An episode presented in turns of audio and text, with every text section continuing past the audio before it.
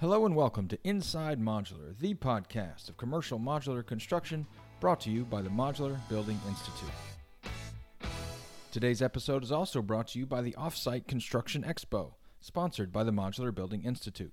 Visit offsiteconstructionexpo.com today to join industry speakers, exhibitors, and attendees for the next virtual expo of 2020 on Wednesday, October 21st. Now everyone can attend for only $199. Register today at offsiteconstructionexpo.com. Welcome everyone, my name is John McMullen and I'm the Marketing Director here at MBI. Today I'm joined by Christian Lawrence, founder and CEO of Rise Modular. Christian is here to talk about how Rise got started and his thoughts on where Modular is headed. Christian, thanks for calling in today. Thanks for having me. It's my pleasure.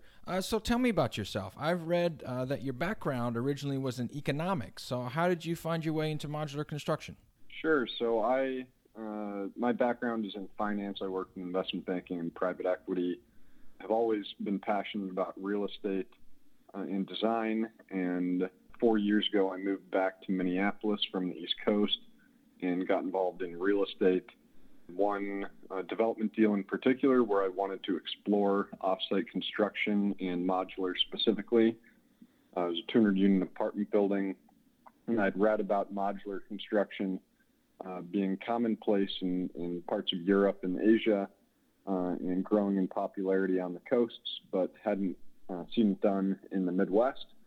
And so I toured a number of largely single-family modular companies up here in the upper Midwest, and none of them could do a project of that size due to their dealer network, and just their whole operation was set up to be geared towards single family and some lighter commercial. And so then I cast a wider net and learned that the closest commercially focused modular companies were well over 1,000 miles away, and the transportation costs would eat into the savings that could be achieved at the plant.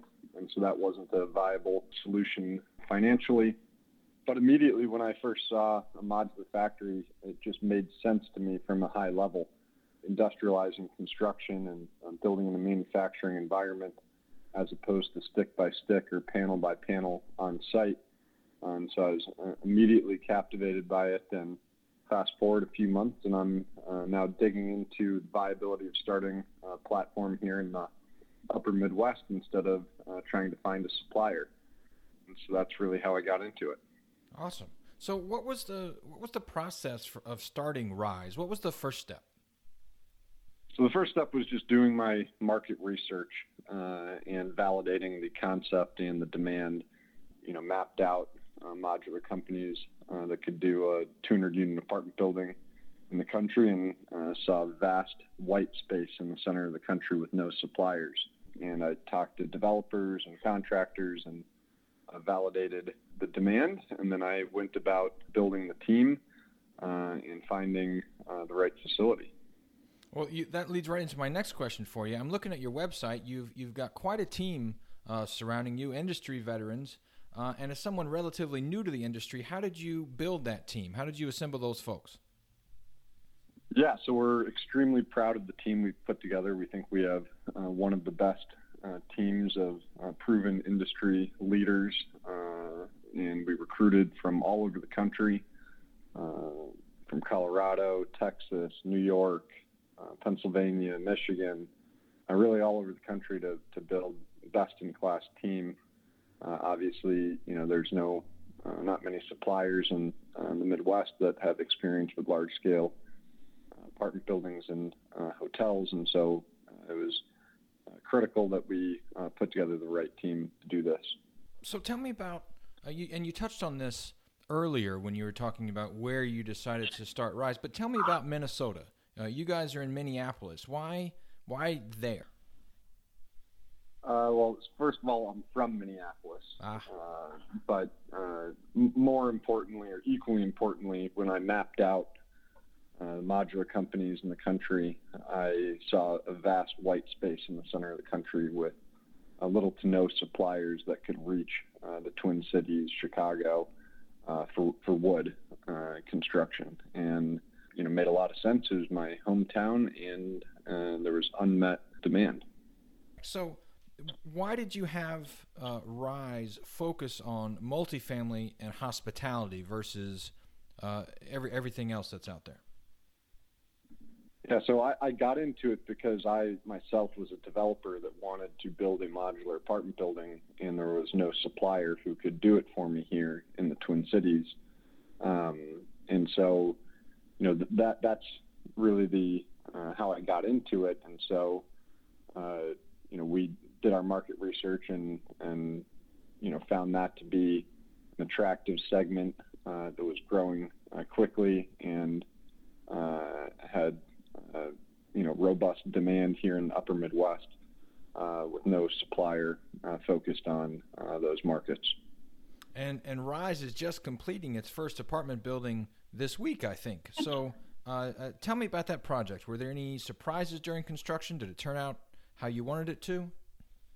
Yeah, it turned out really well. We just finished stacking the last module this past Saturday. So that's an exciting milestone for us as a company, and in 2 years going from idea to having stacked our first project. So we're really proud of that, and we're proud to show it off. And, you know, a lot of people want to be the second and third project, but not a lot of people want it to be the first. And so that was, you know, a big milestone for us, and to, you know, prove our capability and really have a showcase for our customers to touch and feel. Well, speaking of capability, tell me about Rise's new factory.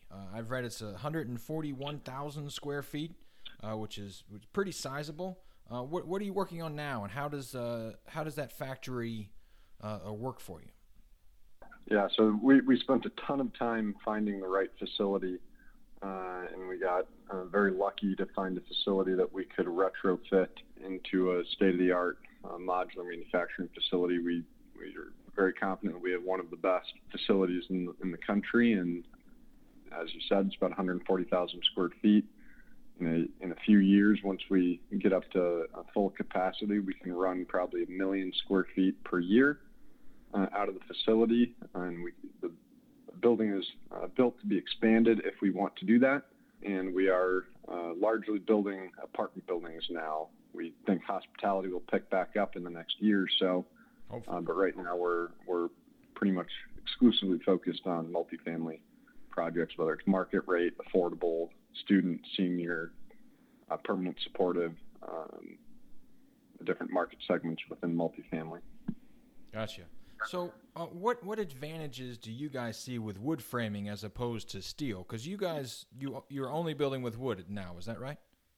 That's right. So when we did our market research, we you know, within a 750-mile radius from our plant in Owatonna, Minnesota, we discovered that over 85% of units delivered in the segments in which we operate are built using wood, and just less than 15% built with concrete and steel. Wood is obviously, you know, cheaper, notwithstanding the increased lumber prices recently. It's still, you know, materially more cost-effective to build with wood. We can build up to 5 stories over a 2-story podium.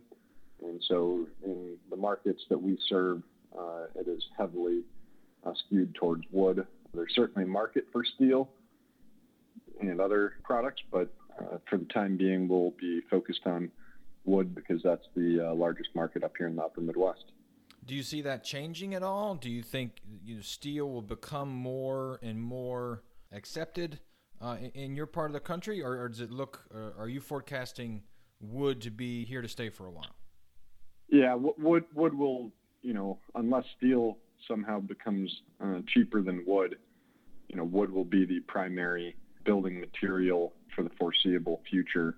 You know, particularly for the, you know, low to mid-rise product. You know, once you get above 5 stories, you have to go to steel or concrete anyways. And so, you know, at over 85% of units delivered, it would take quite a bit to change that. So we're focused exclusively on wood. You know, in 5 years, you know, might we launch a steel factory? Perhaps. But for the time being, we like the wood segment. Gotcha. So a slightly different topic that I wanted to ask you about. What's your take on affordable housing? What should the modular construction industry's role be in addressing it? Yeah, I'm glad you asked that. Affordable housing, as we all know, is a critical situation both locally, regionally, and nationally. And it's something that the industry needs to address. And, I feel, that technology needs to play a role in that. And modular, in particular, I think, is a technology that can truly move the needle and use construction cost savings derived from modular construction and the time savings to help, make affordable housing, more achievable and help increase the housing supply. And so we're doing everything we can to work with affordable developers and nonprofit developers to serve that market. And modular can play a huge role in that, and it should. What is the demand like in Minneapolis? I'm not familiar with the area. I know there's quite a demand on the West Coast. There's certainly a demand on the East Coast. But in the upper Midwest, is it similar to those areas, or is it more or less? For affordable housing? Yes. Yeah, so it is, it is a critical situation all over the country. And, certainly you hear about California and the coasts, but it's a, critical situation everywhere. So there's a ton of demand for affordable housing in the Midwest as well as the coasts. Gotcha. Another slightly different topic. I'm curious. I've been asking people on the show how they've been dealing with COVID-19 this year. And in particular, I'm wondering, what strategies have you guys had success with in terms of keeping employees safe and productive? We've implemented a very robust COVID plan, both at the plant and at our headquarters. We do social distancing and masks and temperature checks daily. And so, we're following CDC and local guidelines to operate as safely as possible. And we're fortunate that we have not yet had a positive case, and we hope to keep it that way. And, our workforce and safety is the number one priority. And so we will continue to follow our plans to keep the workplace safe. Excellent. I'm glad to hear that.